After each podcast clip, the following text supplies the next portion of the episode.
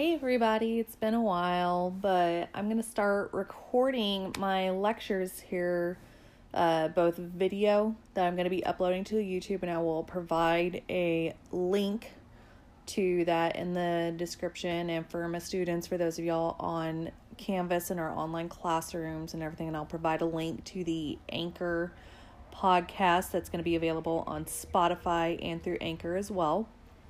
But last time I saw everyone, we had left off talking about World War One and how the United States is changing in this new world order that's going on and what was kind of happening. So I just wanted to recap what's going on there with you guys, starting back with the turn of the century, Teddy Roosevelt being president. Uh, and like I mentioned, he likes to quote this African proverb quite a bit called walk softly and carry a big stick. You know, you want to tread lightly, be careful, but also know that, make everyone know that you are not to be messed with, that you are still strong and powerful. But in the Caribbean, he's not really going to be doing this. So, with regards to foreign policy, he's going to be a bit different when it comes to the Caribbean.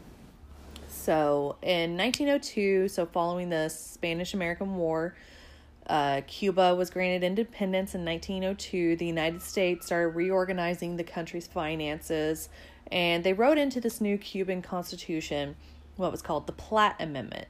So, if you look on your uh, chapter 23 PowerPoints, that's where you're going to find that I'm picking up here. So, it's right on around the fourth slide or so. Uh, but this Platt Amendment, what it's doing is it gives American authorities the right to intervene if Cuban independence or internal order is threatened in some way. And Roosevelt was worried about European intentions, European nations interfering in the Caribbean and Latin America. So, uh, back in 1823, if you remember the Monroe Doctrine, this declared uh, any further European colonization in the Western Hemisphere is going to be explicitly prohibited. It's not supposed to happen anymore. Uh, but early in the 20th century, there's going to be a lot of rising debt in Latin American countries and in the Caribbean. And so it starts to kind of invite some European intrusion to these countries in this region.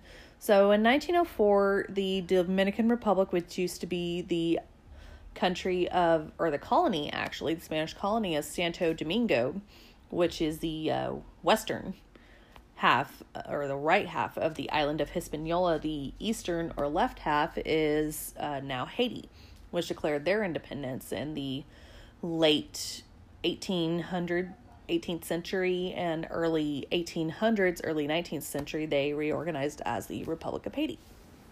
But uh, Dominican Republic, they default on their debts in 1904. And so Teddy Roosevelt, being president, he adds the Roosevelt Corollary to the Monroe Doctrine. And this claims that the U.S. then has the right to intervene directly if Latin Americans fail to meet their obligations to European countries. And over in the Far East, like looking at China and Asia especially, uh, Roosevelt, he's going to be a little more creative, a little more ingenious, use some ingenuity in the Far East instead of being more forceful, like he's going to be in the Caribbean and Latin America. So he considers Asia to be more beyond the American sphere of influence. So he's like, well, let's be a little more tactful where they're concerned. So, right around the same time, when you're looking at other big countries, they're starting to really scale up their military and their industrial strength. And Japan is no exception. The island nation of Japan is no exception.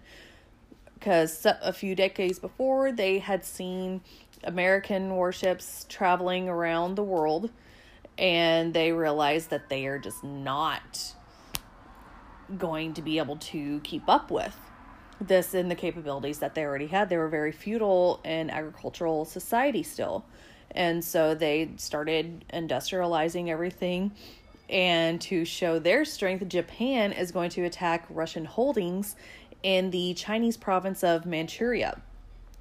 And oh And Roosevelt, uh, whenever this happens in the Russo Japanese War, it's known as, he offers to mediate the dispute.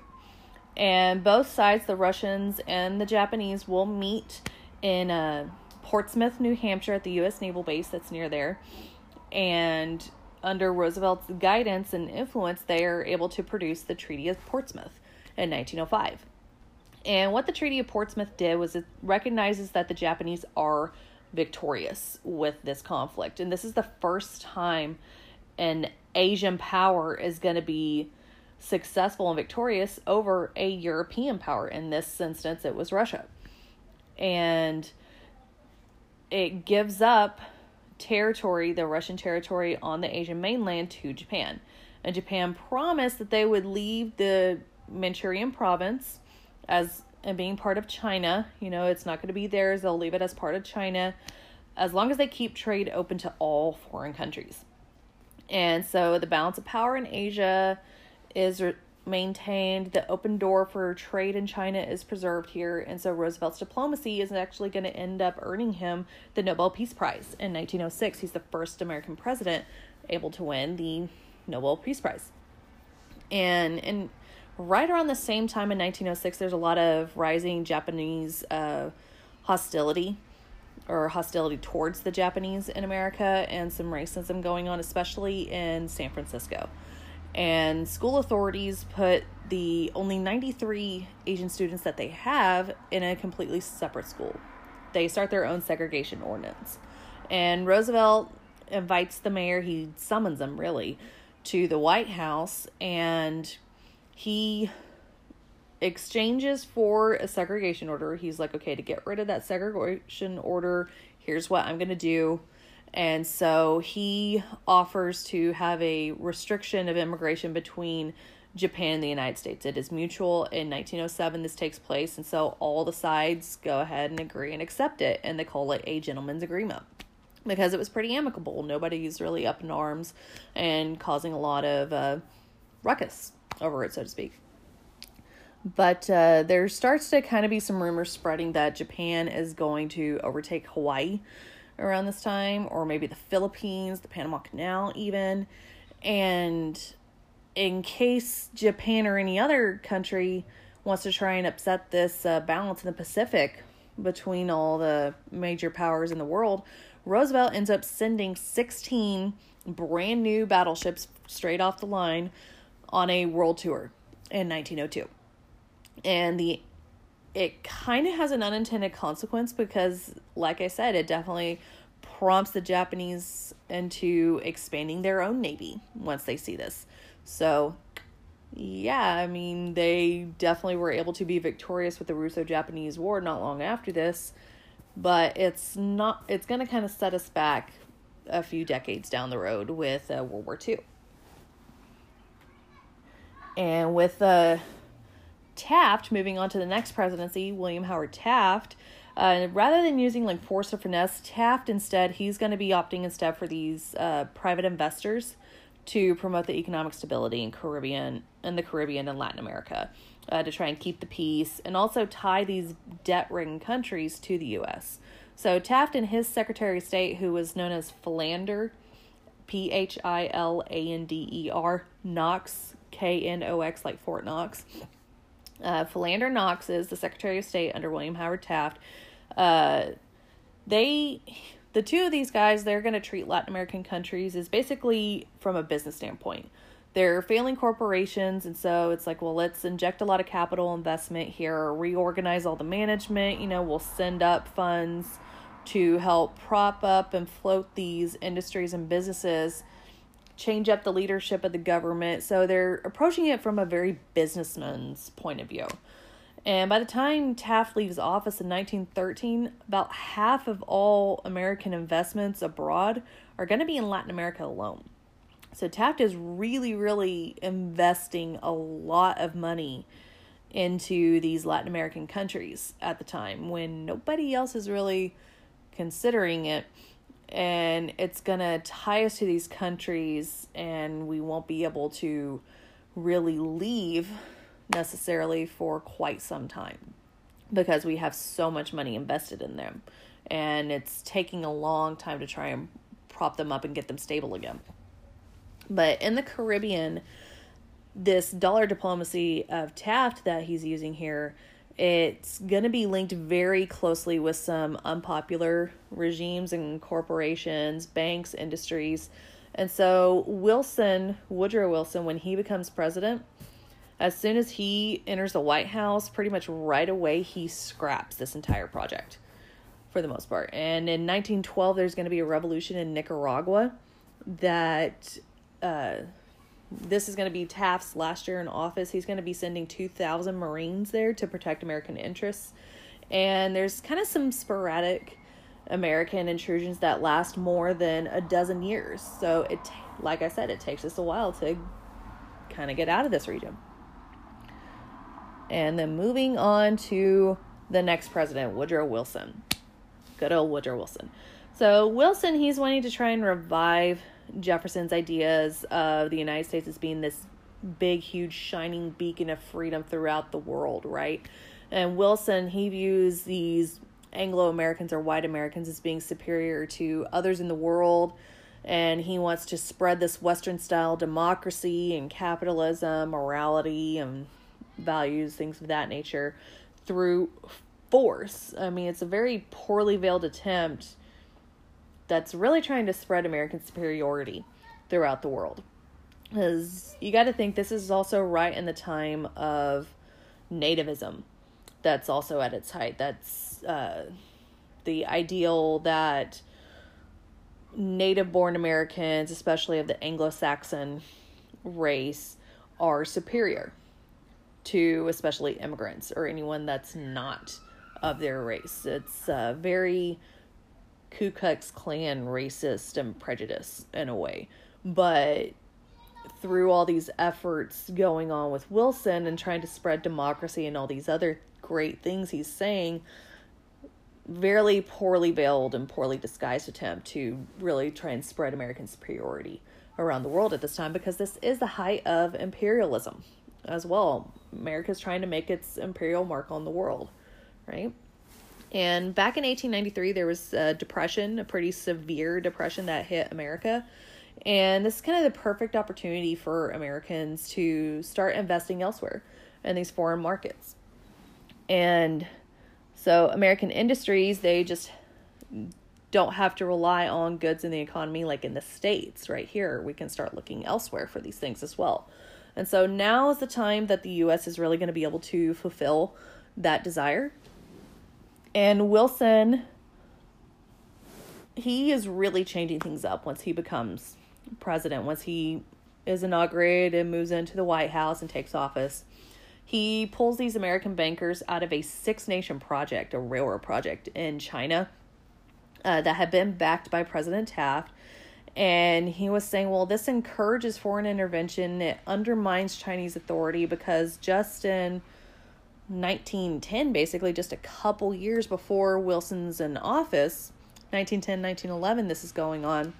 These southern Chinese provinces, they're going to rebel against all this foreign intrusion, especially against the British that have been making their mark there for quite a while. And they decide to overthrow the monarchy. They overthrow the emperor and empress of China. And Wilson views this railroad project as being an insult to this new Chinese government. And the United States is also going to be the first major power to recognize this new Democratic Republic of China after their revolution in 1911. And in 1915, Wilson's also going to strongly oppose Jap- Japan's 21 demands for territorial and commercial privileges in the country of China. But right around, and China's not the only country that's having a revolution. Like I mentioned, you know, Nicaragua's got one going on. There's a lot of, you know, civil and political unrest around this time going around the world. And there is a revolution in Mexico that takes place right around the same time. In 1910, a revolution pushes Mexico into extreme chaos. And Wilson enters the White House in 1913. He had, there was the General Victoriano Huerta that rises as the new head of the Mexican government. And there's a lot of wealthy landowners, foreign investors that support Huerta uh, he because he's more likely to protect their interests, right? So that's why they support him. uh, and their land holdings. And there's going to be a very brutal, bloody, gruesome civil war that is going to be in full swing pretty quickly. Wilson refuses to endorse Huerta, and instead he's going to put his support behind a gentleman named Venustiano Carranza. And Huerta is going to resign in 1914, and Carranza uh, is going to form a new constitutionalist government, but he's pretty resistant to Wilson's suggestions and guidelines for running the government of Mexico. So Wilson is then going to put his backing behind. Anyone want to take a guess? It's going to be a lovely gentleman named Francisco, aka Pancho Villa. Yeah, good old Pancho Villa. Uh, he was a peasant born general that broke ranks with Carranza, and Wilson throws his support behind Pancho Villa. But a year later, Wilson's finally going to recognize Carranza and his regime, kind of like he's the lesser of two evils at this point. And Villa turns against the U.S. He goes on a rampage and wreaks a lot of carnage in his path, leaves a lot of devastation in his path. He's going to abduct and murder Americans from trains, lay waste to villages and towns in New Mexico. Uh, the U.S. government's going to go on a massive manhunt to find Pancho Villa and his rebel forces. But the American troops are often going to clash with the Mexican forces, but they're never going to be fighting directly with Villa or his men. All right, and so I'm going to leave this video just kind of the background here. I'm going to stop it and then just so we're not having too long of videos and then i'm going to pick up on the road to war with world war one guys. Okay? All right so the road to war. In this instance we're talking about world war one. So in europe there's this massive wave of nationalism that is spreading across the country in the latter part of the 19th century or 1800s we're talking about towards the turn of the 20th century and it's taking place in multiple countries. Uh, the city states and various regions of Italy all unite and band together under one national Italian state. So we see like Florence and Rome, Tuscany, uh, the Sicily, for instance, all these different regions in Italy will all unite and band together. And you see the same thing happens in Germany. There are various city states that had all been separate, but we see this like national pride, national unity to band together, come together, and it's taking place all over Europe at this time. And so as this uh, national pride starts to grow in a country, so does imperialism and militarism. Right? We've talked a little bit about imperialism in past classes in the last little lecture, but uh, Germany is going to be led by good old Kaiser Wilhelm II, and he's very eager to grow a vast empire. And so Germany is going to align themselves with Turkey, which is the Ottoman Empire, essentially, at this time, and Austria Hungary, which is hyphenated. It was all one country at one point. But they, the already established imperial powers of England and France, they're looking to try and contain Germany by supporting their enemy, Russia. And because that's Germany's enemy at this time is Russia. And by the summer of 1914, we see Europe is just overwhelmed with weapons and troops and armor plated navies. Like they're ready to go to war at a moment's notice, like at the drop of a pen, pretty much. So they're all linked to each other through all these web- webs of diplomatic and military alliances. And so they're all committed to war at a moment's notice. And the moment for this war comes on June 28th, 1914. It's going to be in the good old streets of Sarajevo, which is the capital of Bosnia.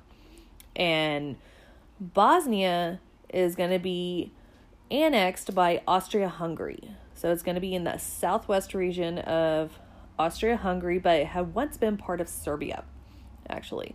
Uh, but it leads to the spread of a lot of anger and resentment in Serbia that, you know, this region that had once been part of their country, it's now just taken by another country because they have, you know, more weapons, more people, more fancy stuff, basically. Because Serbia is a pretty uh, rural, impoverished country at this time. Uh, you know, they don't really have massive capabilities like a lot of the other imperial powers do. And so, very few people, especially in America, would recognize Serbia as anything more than like a spot on a map for the most part. But uh, the hatred and resentment in Serbia is so great that there's going to be a terrorist organization called the Black Hand. And there was a young assassin named Gavrilo Princip. He assassinates, he guns down the Archduke of Austria Hungary. He's the heir to the throne in Austria Hungary, and the gentleman's name was Franz Ferdinand, was the Archduke. And his wife as well, this uh, Princip guy from Serbia, he guns them down, he kills them. And so Austria Hungary is vowing revenge and they're moving to retaliate against Serbia for their leader's death. And so their rival, Russia, is going to call up their 6 million man army. They have the largest army basically in the world at this time. Russia does. But they call up their army to help the Serbs, to help little Serbia, right? Germany, since Austria Hungary was their ally, they joined with Ger- Austria Hungary. So Germany and Austria Hungary are on one side. Already we got Russia and Serbia on the other side. France is then going to hop on the Russian side with Serbia. Austria Hungary is then going to attack Serbia on June 28th. June 28th, yeah. Uh, Germany is going to declare war on Russia on August 1st. Two days later, they're going to declare war on France right? So we are officially at war at this point. And Britain, Japan, Romania, later Italy, they're going to be rushing to the side of the Allies, which are with France and Russia and Serbia. And then Bulgaria and Turkey, they will be joining the central powers of Germany and Austria Hungary. So, all on the Allies, just to recap here, we got Serbia, Russia, France, Britain, Japan, even Japan will be sending some forces to Europe for this, uh, Romania, and Italy at one point as well. And then towards the very end, towards the end, we will eventually see the US. But on the central powers, we will see Bul- Bulgaria, Turkey, Germany, and Austria Hungary. Right? So, very few Americans, like I said, knew Serbia as anything more than a spot on a map. But uh, very few are even willing to go to war for Serbia, right? So, what we kind of see since uh, nobody's really wanting to go to war is President Wilson. He is going to issue a declaration of neutrality and he's going to approve a plan to try and evacuate uh, Americans that are stranded in Belgium and Europe at this time. So, and in a country that's as ethnically diverse as the United States, true impartiality is pretty much impossible, right? So Americans that are of um, German and Austrian descent, they naturally were sympathizing with the uh, Central Powers. Also, Irish Americans are sympathizing with them at this time. And some people may find that odd or curious why Irish Americans would be siding with the Central Powers, and that's because Ireland is still part of England at this time, and there is still a lot of centuries old domination, uh, British dominance over Ireland, and so not a lot of people are very happy with you know wanting to ally with Britain over this. You know, they hold a grudge big time, and so the bonds of a lot of language and culture, history, tends to tie most Americans to Great Britain in the war effort on like whose side you're on. But uh, there's also the gratitude of French aid during the American Revolution that wasn't lost and, or forgotten on most Americans at this time. And so, with this flood of war orders that we see during World War One, uh, the American economy is definitely going to get a big boost. Do, do, do. Sorry, guys. So, uh, between 1914 and 1916, trade with the Allies is going to rise from about 800 million to more than $3 billion. And the Allies eventually are going to borrow more than $2 billion from American banks to try and finance all their purchases. Whereas in contrast, there's going to be a British blockade that pretty much reduces all American war good trading with the Central Powers like Austria, Hungary, Germany, things of that those countries there. Uh, it slows down to a trickle to where it eventually stops entirely. And so, moving on to kind of how Wilson's diplomacy through all this. So, uh, Wilson was insisting that all warring powers should respect the right of neutrals to trade with any nation. He's going to be very hesitant to retaliate against Great Britain's blockade of Germany. So, by the end of 1915, the U.S. Uh, was pretty much just accepting that British blockade, while American supplies were continuing to just flow to England. And so that ends, you know, pretty much true neutrality. And Germany engages then in a counter blockade of Great Britain. They have more than two dozen submarines, or what they call Unterseeboats, or undersea boats, U boats, right? And before submarines, sea raiders were usually giving the crews and passengers of ships they were trying to raid the chance to escape. But the U boats surfaced to try and obey these conventions, they could pretty much just be blasted out of the water, right? They might even be rammed, right? So, staying underwater and just attacking these ships by surprise gives them the advantage of, you know, safety, pretty much for the most part. So, Wilson, he's going to be threatening to hold Germany to strict accountability for any American losses. Germany is promising not to sink any American ships, but soon there's going to be a bigger issue that takes the forefront, and that's going to be the safety of American passengers on these vessels of countries at war, right? Okay, so Germany's not going to be attacking any American ships, but what if there's Americans on like a British ship or a French ship, right? What do we do then? So on May 7th, 1915, there was the British passenger liner, the Lusitania, that will be sunk. And it's going to list or go into the water so quickly that the lifeboats couldn't even be launched before it sank. Just a few years prior to this, we had the Titanic sinking in 1912. And nearly all 1,200 men, women, and children will die aboard the Lusitania, including about 128 Americans and Germany is wanting to keep the US out of the war. And it's engaging in two fronts at the same time. Basically, Germany is. So in 1916, Germany is going to declare submarine warfare on all armed vessels, whether they're belligerent or neutral. So a month later, there's going to be a U boat commander that mistakes a French steamer called the Sussex for a mine layer ship that they're like in the water laying mines, dropping mines in the water. But that's not what was happening. They end up torpedoing this unarmed vessel, and several Americans will be injured in the incident. Wilson then is he's already pretty upset as you can imagine, but then this happens and so he issues an ultimatum.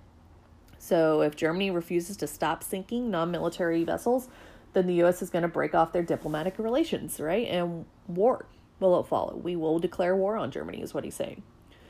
So, with that happening, uh, there's not enough U boats to really control all the seas. Germany goes ahead and agrees to Wilson's terms, right? They pretty much abandon their counter blockade at this point. Now, while hundreds of American men are going to be slipping across the border to enlist in the Canadian Army, there will be uh, quite a few that go to enlist in Great Britain, also in France with the French Foreign Legion. But most Americans agree neutrality is the wisest course of action. So there's a lot that agree that the US has to prepare themselves in the event of war, right? Because we just don't have the manpower just yet. Because the army at this time in 1914 is only about 80,000 men. 80,000, right? The Navy only has 37 battleships, and there's barely just a handful of these brand new super cruisers that had recently been built. So by the end of 1915, there's a lot of frustration with the German submarines. So it leads Wilson to go ahead and join the cause, right? In Washington, he's going to be urging and pressing Congress to double up the Army, increase the National Guard, begin constructing the largest Navy in the world. And this is preparedness, basically. We're going to be prepared in the event of war. Uh, but the de- Democrats also discover this kind of gives them some political power as well, especially with Wilson's presidential campaign when he's running for reelection in 1916. So Wilson, he's able to get reelected in 1916, encouraging and urging military preparedness while simultaneously, like at the same time, he's campaigning saying he kept us out of the war. And that's pretty much what gets him reelected is that he kept us out of the war. Right? And so what finally brings the US into war? The Zimmermann telegram. Guys. So the election's over at this point. Wilson opens up his final peace offensive. He's going to be asking the belligerents to state what their terms for a ceasefire are. No side responds. No country responds to this. So, and as Wilson's speaking, there's a fleet of U boats cruising towards the British Isles. And just a few weeks earlier, German military leaders had persuaded the Kaiser, Wilhelm II, to take one last gamble and starve out the Allies into submission. So on January 31st, 1917, the German ambassador in Washington announced that unrestricted submarine warfare would resume the very next day, on February 1st. So Wilson asked Congress for the authority to arm our, the American merchant ships, and just cut off several relations with Germany. And British authorities at this time, they had been sitting on an intercepted telegram from the German Foreign Secretary, Arthur Zimmermann, to the Kaiser's ambassador in Mexico. So they already had this. They've been waiting for the right moment to slip it to the Americans. The British had this. And so what the Zimmermann telegram was says in the event the ambass in the event um, that the US enters the war, you know, World War 1, uh, then the ambassador in Mexico, Germany's ambassador in Mexico, was instructed to then offer the country of Mexico guns, money, all their lost territory in Texas, New Mexico, Arizona, if they would attack the U.S. So it's basically if the U.S. decides to enter the war, Mexico is going to attack the U.S. and keep it preoccupied while Germany can then focus on the European front and not have to worry about American intervention, really. And when they won the war, Germany would give not just Mexico, you know, guns and money to fight the war, but all that lost territory from the Mexican American War. Right. And Wilson is livid when he reads this telegram. He knows that just taking it to Congress on his own may not be enough. So, just to make sure that there is no question whatsoever about a war declaration from Congress, he releases the Zimmermann telegram to the press. And pretty soon, the American public will be supporting the decision to go to war. And it's pretty much in the bag at that point. So, kind of what's going on in society at this time. So, while the U.S. is debating entry into the Great War, World War One, the Allies are very close to losing it. So, the initial German assault was in 1914. The war kind of just settles into the stalemate where neither side is winning or losing. It's just kind of a draw for a while and there's going to be troops that dig up ditches and they're usually going to be about six to eight feet deep, four to five feet wide, and it's so they can seek shelter and safety from all these bullets and grenades and all this heavy artillery that's coming out. So there's going to be about 25,000 miles of trenches that are cutting across all of Europe at this time. And men will sometimes live in them for years. They'll fall victim to disease, lice, rats, you know, plagues of rats, etc. So, and when men try to, you know, go over the top of the trenches and to no man's land is this area between the trenches. They're going to get torn apart by machine guns, uh, which have the capability at this point to fire 600 rounds a minute. There's also poison gas, mustard gas, and chlorine gas are developed at this time. Poison gases are going to choke these guys out where they stand, you know, if they don't have a gas mask. And so technology is starting to turn more into a very nasty business. And there is a specific battle called the Battle of the Somme River in 1916, where a million men were killed in just four months of fighting. And late in the war, we start seeing these new armored tanks that give the advantage back to the offense with the Allies and everything. You want to go over the top of the trench and attack the other side. Well, you can seek shelter behind these new armored tanks, and they have these caterpillar treads which can go over any debris on the battlefield pretty quickly without getting ripped to shreds. And at the same time, there's a gentleman named Vladimir Lenin that he is rushing home to Russia and he finds a bunch of food riots, coal shortages, protests against the government, which mainly it's actually against the uh, Romanov royal family at this time. Uh, that leads to revolution known as the Bolshevik Revolution. And Lenin had been exiled in Switzerland during the early, early stages of this Russian Revolution he returns to lead the Bolshevik Party to power in November of 1917, and since they're preoccupied with everything going on, soon the Russians are going to negotiate a separate peace treaty with Germany, and it's going to transfer a million German soldiers to the Western Front for this coming spring offensive. So Germany doesn't have to fight, you know, on the Eastern Front with Russia and also in the West with Britain and France, right? So, looking at the US, the US barely had 180,000 men in uniform. To try and raise the force, Congress is going to pass the Selective Service Act, or known as the draft, in May of 1917. So, feelings against the draft are running pretty high. Some progressives will be more inclined to see military service as a way to try and unite America and promote democracy around the world. The but uh, there's about 24 million men that will be registered in the selective service draft. Almost 3 million will be actually drafted.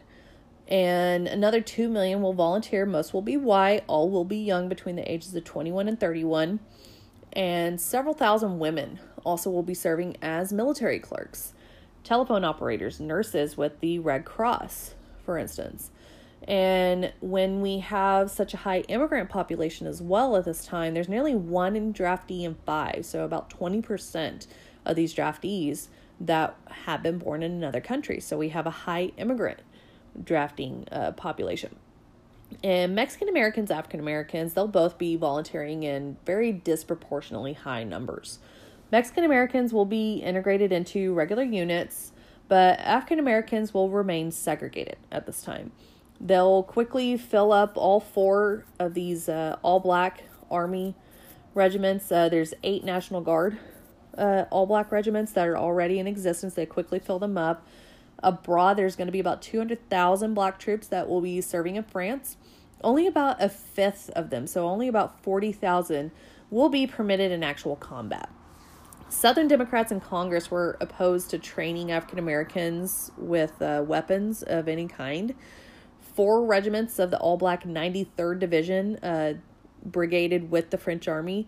Uh, they're going to be among the first African Americans in the trenches, and they'll be among one of the most decorated units in the U.S. Army at this time. But there's a lot of racial violence, as you can imagine, right? That flares up among the troops. The worst episode is going to happen in Houston, Texas, in the summer of 1917 and being harassed by a lot of white soldiers and by the Jim Crow laws of the city. There's some seasoned, well trained black regulars that riot and they will kill 17 white civilians. Their whole battalion will be disarmed, sent under arrest to New Mexico. 13 troopers will be condemned to death and hanged within days. So it's all too quickly for them to even file an appeal, unfortunately. But uh, progressive reformers, they don't miss the opportunity to put all these new social sciences that have been coming up in the progressive era, they're putting them into work in the army, right? Most recruits have fewer than seven years of education, but they still have to be classified, assigned very quickly to units. And so psychologists, they see the chance to use these new intelligence tests to help the army out, prove their own theories about the value of intelligence quotient or IQ and measuring brain power. And the Army will actually stop using uh, the testing program in January of 1919, but there's going to be a lot of schools across the country that adopt this program after the war, and it reinforces a lot of ethnic and racial prejudices.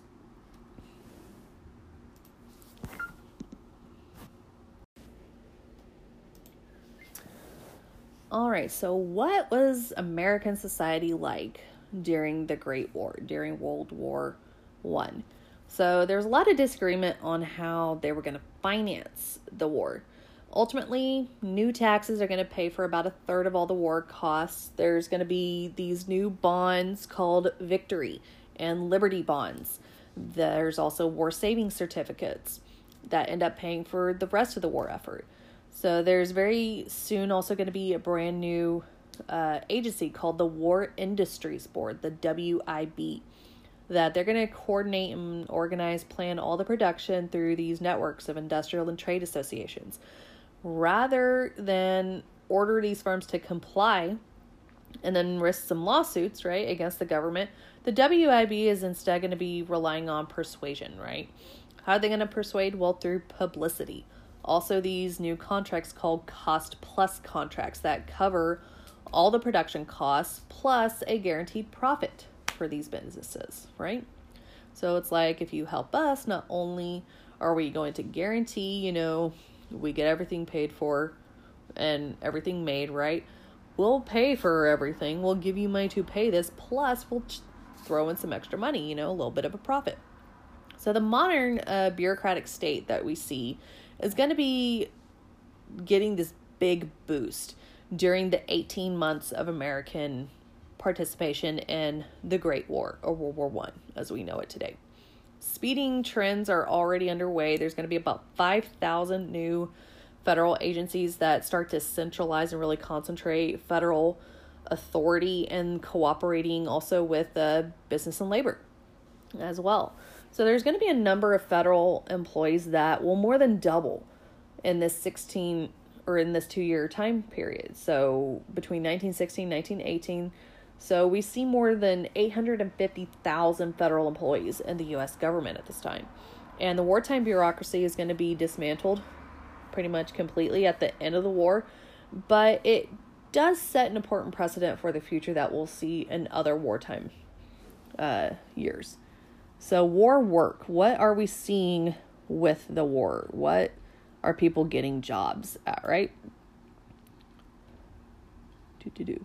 So in 1917, American workers, they're going to be calling over about 4,000 strikes. This is the most in American history, right? To try and keep the factories running, President Wilson creates the National War Labor Board, the NWLB, early in 1918 and what this agency did, they arbitrate or mediate more than a thousand labor disputes during the war.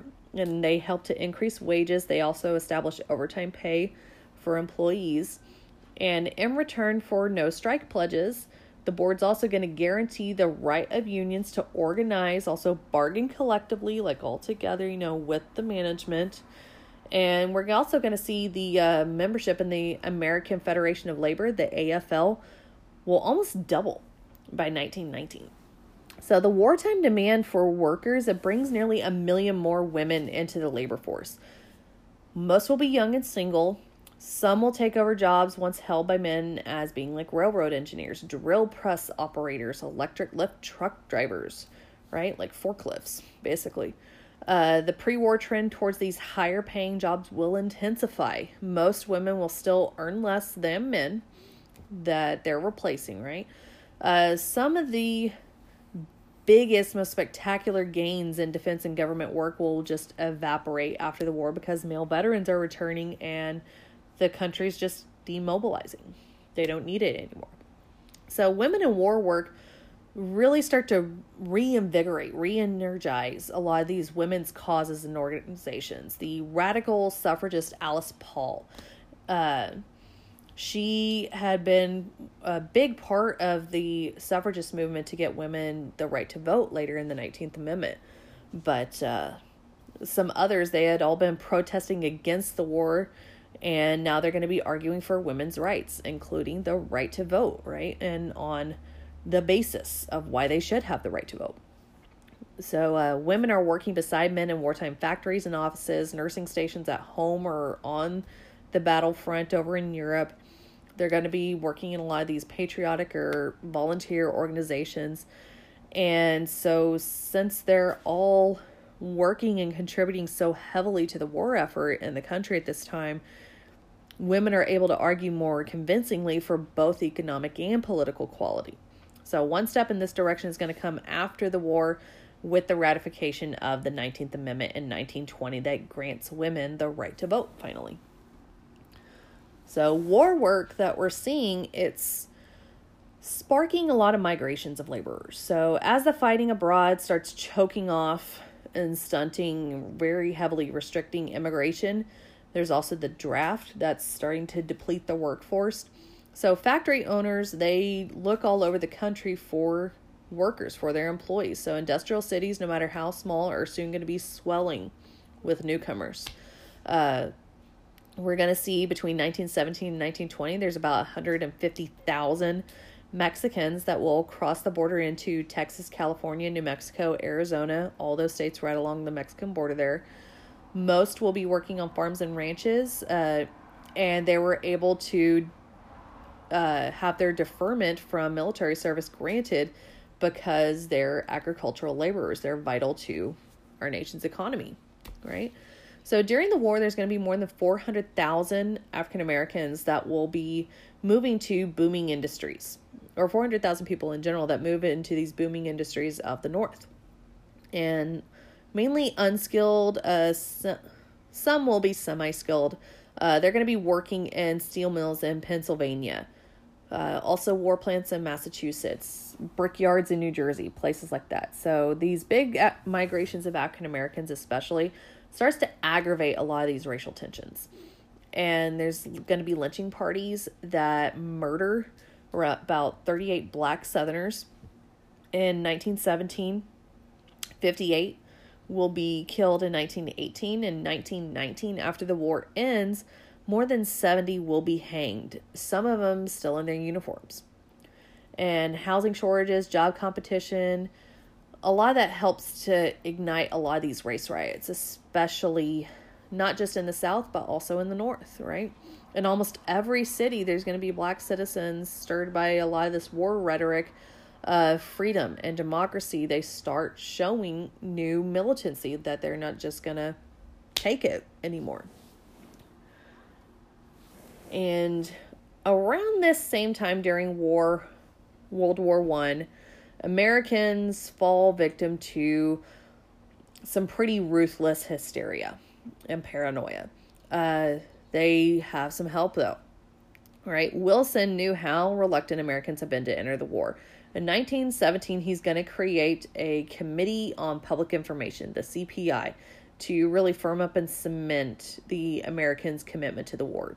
So, as this war fever basically is growing and mounting, voluntary patriotism grows into this big wave of, well, let's have 100% Americanism. And so it breeds a lot of distrust of all aliens, so people from other countries, radicals, pacifists, dissenters, you know, got to distrust all of them at this time in America. And German Americans, especially, will be the main targets of all this. Congress gives a lot of this hysteria even more legal bite when they pass the Espionage and Sedition Acts in 1917 and 1918. Both set very harsh penalties for any action that hinders the war effort in any way or that could be viewed as being even remotely um, unpatriotic. So, following its passage, there's going to be about 1,500 citizens that will be arrested for offenses that include denouncing the draft, just urging people not to enlist, uh, criticizing the Red Cross, also complaining about wartime taxes. Just suck it up. Just deal with it, folks. You got to pay your taxes, right? Don't say nothing when it's in the war, you might get jailed for it, right? And there's going to be a Supreme Court case in 1919 called Schenck S C H E N C K versus the United States. And the Supreme Court was unanimous in their decision with this one, actually. But it holds up the conviction of a Socialist Party officer that had mailed out pamphlets urging resistance to the draft. And in times of war, So we're kind of seeing that civil liberties can just be kind of ignored with when it's regards to matters of national security, or at least that's what Congress is claiming at the time. So when does the actual like fighting of Americans in Europe begin? So the first American doughboys that they call these soldiers during World War One, the first American doughboys land in France in June of 1917. Very few will actually see battle, though. And there was a general named John Pershing. He holds back his troops because they're pretty raw. They're not seasoned. You know, you got to give them some time to train and break in, basically. So he holds them back. He separates them in a very distinct American expeditionary force to preserve their identity, avoid any Allied disagreements over battle strategy, things like that. And so in the spring of 1918, the Germans are pushing towards Paris. John Pershing, General Pershing, he rushes about 70,000 American troops to the front. And American units, they help block the Germans at the town of Chateau Thierry and also at another area called Belleau Wood. Good old French towns, right? Probably butchering how I'm pronouncing them, but that's okay, right? So, in September of 1918, about half a million American soldiers, there's also going to be a smaller number of French troops. They'll overrun the German stronghold at Saint Mihiel in only about four days.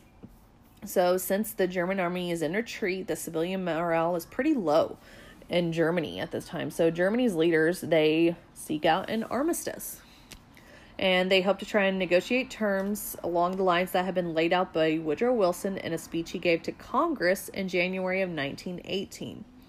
And Wilson, in this speech, he's talking about this vision of peace. And his vision of peace encompasses 14 points. If you ever heard about Wilson's 14 points, this is the speech that we're talking about here. And the main provisions for it are calling for open diplomacy among all the countries. Free seas, free trade, disarmament, right? Lower your weapons, like scale down your weapons forces. Uh, democratic self rule. Also, an association of nations or a league of nations, as it will be called, uh, to guarantee the collective security of the world right? And so it's nothing less than this entirely new world order that's going to end all this selfish nationalism, imperialism, also war.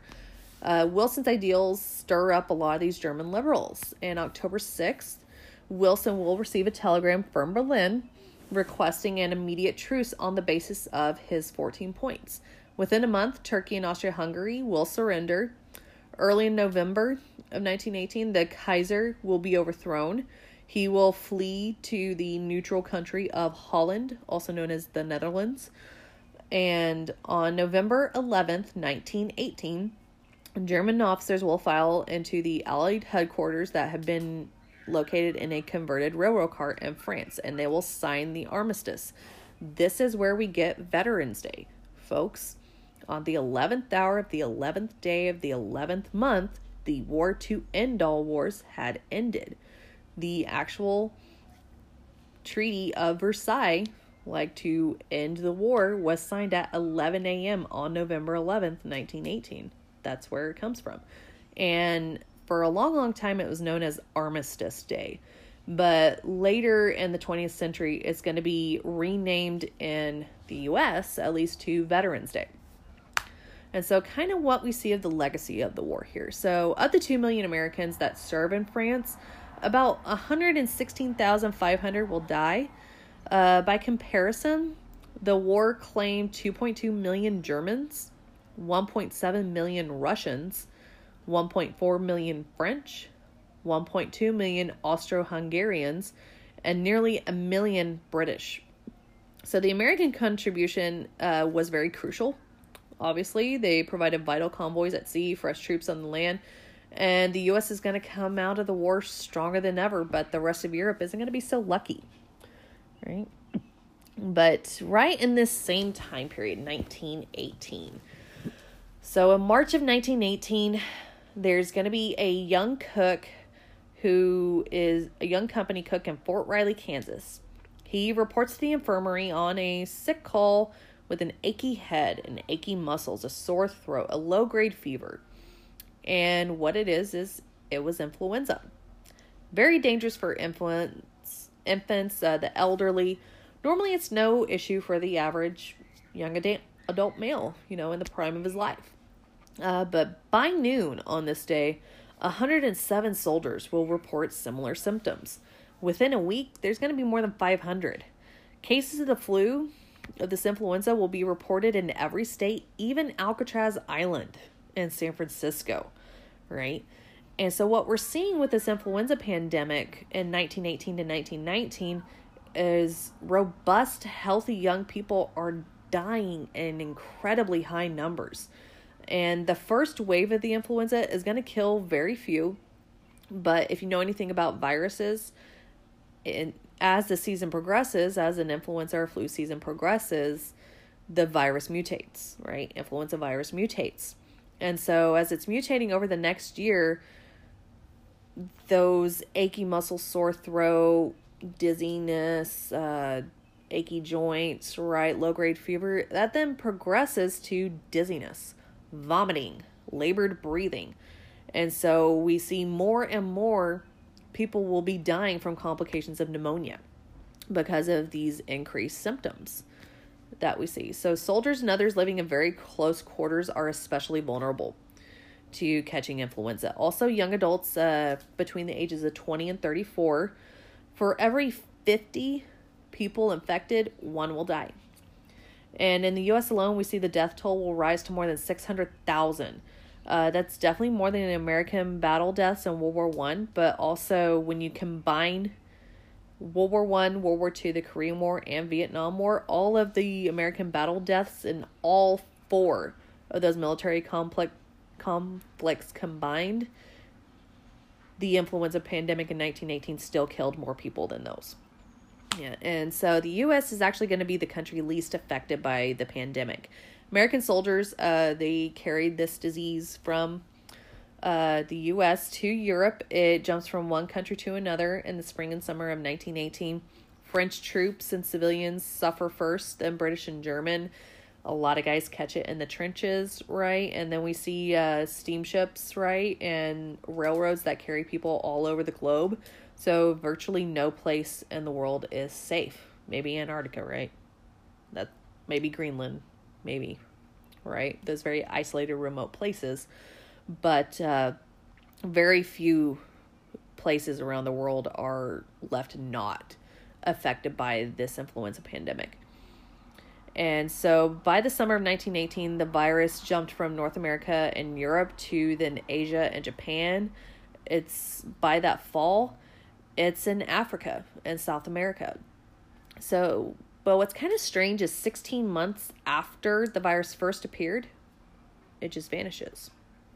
So there's some conservative or low estimates that put the worldwide death toll at around 50 million, but it makes this 1918 1919 influenza pandemic the most lethal outbreak of disease on an annual basis in human history. Right? Even compared to what's currently going on with uh, coronavirus and COVID 19. It still hasn't claimed as many people as the 1918 pandemic did. So, what's kind of going on with after the war and everything? So, the Treaty of Versailles. Uh, so, in England, the Prime Minister, his name is David Lloyd George. In France, it's Georges. So, it's like Georges, but Georges Clemenceau. In Italy, the leader is Vittorio Orlando and Woodrow Wilson. They all constitute pretty much the big four at the conference that's going to include 27 countries. And the Allies are very eager to see Germany crushed and disarmed. They had already divided up all the territories of the Central Powers in secret treaties. Germany offered to surrender on the basis of the 14 points by Wilson. Uh, but the Allies of like Britain and France, especially, they refused to accept them. So, absent from this conference are going to be the Russians, right? They had already negotiated the separate peace treaty. So, none of the Western democracies were recognizing this Bolshevik regime in Moscow. And it was kind of out of fear that this communist revolution might spread to other countries and around the world. So instead, France and Britain, they're helping to finance a civil war to try and overthrow the Bolsheviks. But Wilson's open diplomacy is going to be conducted kind of behind closed doors by the Big Four. The only mention of disarmament is involving Germany, right? They were barred from rearming themselves. Germany's going to be also saddled with the responsibility of the entire war. They have to take on a $33 billion reparations debt, which only recently, within maybe 10 years, I'd have to look up the specific year that Germany made their last World War One reparations debt payment, but it took them close to 100 years to pay off that debt. And Wilson's successes come in the form of creating about a dozen new states in Europe. Uh, they're going to include Yugoslavia, Hungary, and Austria will be separated. Poland. There's also a newly created Czechoslovakia. And so this contains millions of ethnic Germans that kind of complicate all these European relations for decades to come. And so the old uh, German and Turkish empires in the Middle East and Africa, they become responsibility of France and England. Japan takes over the German possessions in the Far East. In Asia, Wilson never gives up on his main goal to create a League of Nations. And he had given so much ground with the negotiations because he believed this New World Organization was going to correct any mistakes with the peace settlement. And Article 10 of the Treaty of Versailles bound all these members to respect each other's independence and territory and to join and band together against any attacks. So, kind of fighting for the treaty to get uh, ratified here in the US. So, Wilson comes back to the US and he's facing a lot of opposition in Congress. And in the off year elections in 1918, there were a lot of voters unhappy with the wartime controls. So there's also new taxes, a tax on civil liberties. And so it gives both houses over to the opposition party of the Republicans because Wilson's a Democrat at this time. So, I mean, they fall into a divided government basically at this time. And Henry Cabot Lodge of Massachusetts, he's going to become the majority leader in the Senate and he gets up a lot of support to oppose Wilson in the Senate. And if you know anything about government, in order to actually approve a treaty made with another country, two thirds of the Senate majority have to agree to it, have to ratify it. The president can talk all he wants to about the terms. To actually approve it and to go into effect, two thirds majority in the Senate has to agree. And so Henry Cabot Lodge, he's building up a lot of support to oppose Wilson here. And so Lodge is very much opposed to this League of Nations. Most of the country is actually on board with it, but Lodge isn't. So he is worried that the League of Nations is going to force Americans to subject themselves to the will of other nations, including congressional prerogative of bringing the country into war. Right? He doesn't like that. So Wilson's only hope of winning that two thirds majority would be with a compromise somehow, but he's resistant to any changes. So Wilson goes on a speaking tour all across the country, traveling by railroad, uh, but he's not in the greatest health at this time. Uh, one evening, Wilson collapsed after speaking to a crowd of about 10,000 people about the American deaths in France, how they can be spared this in the future if America joins the League of Nations. And four days after he's rushed to the White House, after he collapsed here, he, four days later, he falls in the bathroom. He's going to be knocked unconscious by a stroke. And he's never going to fully recover. Who's actually going to take over running the country? Very few textbooks mention this, but actually his wife, Edith Wilson, she's kind of our first unelected female president, if you will. She controlled who Wilson spoke to, who spoke to him, who saw him. She kept his ill health under wraps, like behind, like closed lips, right? She was very controlling of that. And so she kind of ran the country for the last little bit of his presidency until his death right? So, uh, late in 1919, Lodge finally reports the treaty out of committee with 14 different amendments uh, to match up Wilson's 14 points. And the most important was asserting the U.S. has no obligation to aid League members unless Congress consents to it.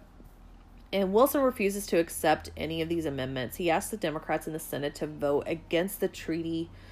And when the amendment treaty finally comes before the Senate in March of 1920, there was enough Democrats that had broken from President Wilson that they produce a majority in favor, actually, of the treaty, but it's not that required two thirds that he really needed. So, not until 1920 does Congress finally pass a joint resolution out of both houses that actually ends the war. So, even though the war had been over for three years, our Congress never actually said it was over for three years. Yeah.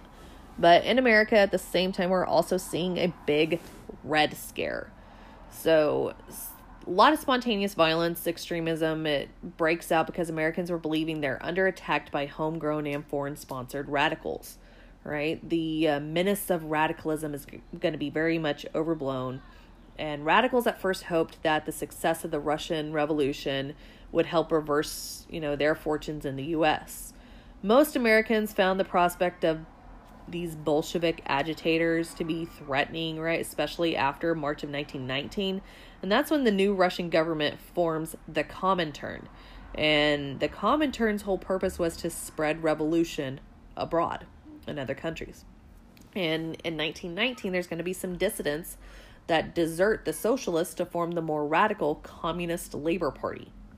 Right? About the same time, there's going to be a group of mostly ethnic Slavs that create a separate communist party. And the two organizations together will only count 40,000 members. I mean, no more than 40,000 in the US. But uh, the Attorney General of the U.S., Mitchell Palmer, he's going to launch a series of raids known as the Palmer Raids in November of 1919 and again in January of 1920. It's going to be in over 30 cities all across the country. And government agents, what they're doing at this time is they're invading private homes, meeting halls, pool parlors. They take several thousand alleged communists into custody without warrants. They beat anyone that resists them. There's going to be over 200 aliens, most of whom had no criminal record, that will be deported to the Soviet Union, which is the new name of Russia at this time. Palmer overreaches himself by predicting there's going to be a revolutionary uprising for May 1st, 1920, known as May Day, right? Nothing happens though. Four months later, there's going to be a wagon load of bombs that explodes on Wall Street. And what Palmer does is he blames it all as a Bolshevik conspiracy. And despite having 35 deaths and more than 200 injuries, Americans see it as the work of a few very demented radicals and they just kind of go on about business as usual, right? But there you have it, guys. That's the end of World War One and the aftermath with the influenza pandemic and kind of what American society was like at the time. Hope you guys enjoyed it.